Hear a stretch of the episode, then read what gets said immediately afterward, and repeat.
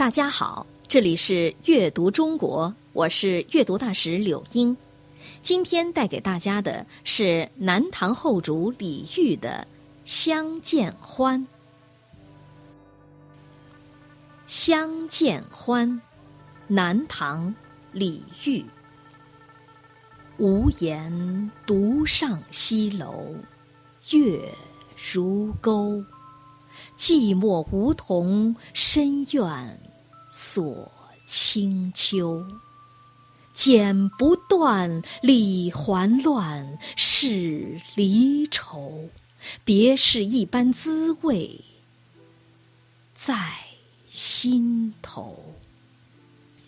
独自一人，默默地登上空荡荡的西楼，只能看见一个月牙相伴。在这院子之中，只有梧桐树连同清冷寂寞一起被秋色笼罩，剪不断，理不清的是亡国之痛，一种不可名状的痛苦缠绕心头。李煜。字重光，号中隐，五代十国时南唐第三任国君，史称李后主。他继位的时候，宋太祖赵匡胤已经称帝三年，宋朝已先后灭掉后蜀、南汉，南唐形势岌岌可危。在李煜继位十年后，他向大宋称臣。以求自保，但南唐最终被迫，李煜也被俘关押，后来被赐死。李煜精书法，善绘画，通音律，诗和文均有一定造诣，其中词的成就最高，被称为千古词帝，对后世影响很大。他的词大体以南唐灭亡为界，分为前后两期。前期词主要写宫廷逸乐、风情旖旎，后期词则多是伤怀故国、风格沉郁。李煜后期的词最为知名，语言自然精炼，境界开阔疏朗，与晚唐以来的香艳词风颇见异曲，所以在词史上具有里程碑式的意义。李煜登位之时，南唐形势就已风雨飘摇，但是他并没有所作为救国救民，而是对宋称臣，委曲求全，一心过太平日子。李煜不是一个好皇帝，却是一位才华横溢的艺术家和词人。李煜在位之际，他纵情于吟咏宴游、笙歌宴舞，这一时期的词作大都反映了他荒淫奢靡的宫廷生活。十几年过去了，大宋终于攻破南唐，李煜也被俘到汴京，过了几年囚徒生活，最后为太宗赐朕毒杀。在李煜被关押的时间中，他每日以泪洗面。可以想象，一个掌握生杀大权的一国之主，忽而变为任人宰割的阶下之囚，境况一落千丈，他的悲痛仇恨该有多深？他逐渐从醉生梦死中清醒过来。此时期的词作大多哀婉凄凉。主要抒发自己凭栏远望、梦里重归的情感，表达了对往事的无限眷恋，沉郁哀婉，感人至深。可以说，亡国使他丢掉了皇帝的宝座，却使他在词的创作上获取了巨大的成就。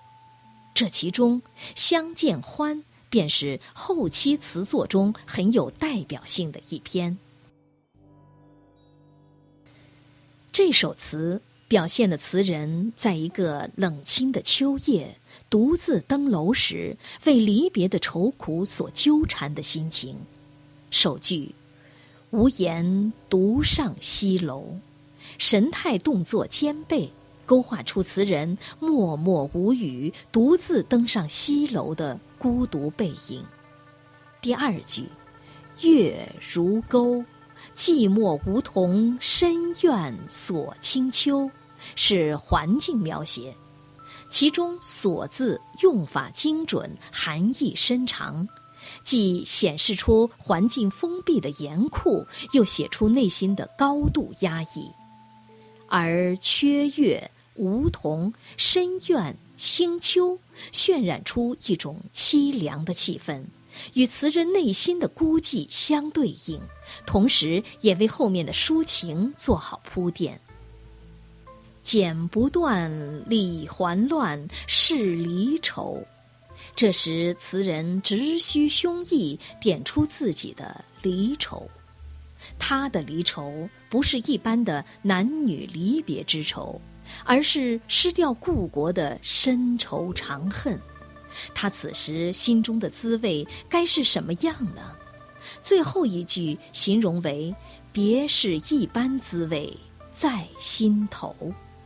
昔日唯我独尊的天子，如今成了阶下囚徒，备受屈辱，遍历愁苦，心头淤积的是思，是苦，是悔，还是恨？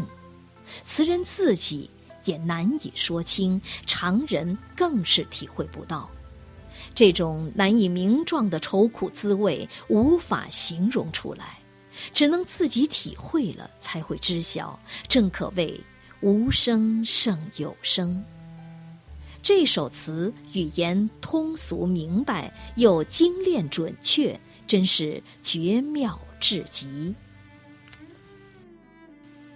这首词情景交融，感情沉郁，诵读时需注意张弛有度，表现出词人悲痛沉郁的感情。《相见欢》，南唐，李煜。无言独上西楼，月如钩。寂寞梧桐深院锁。清秋，剪不断，理还乱，是离愁。别是一般滋味，在心头。这里是阅读中国，我是阅读大使柳英，感谢大家的收听。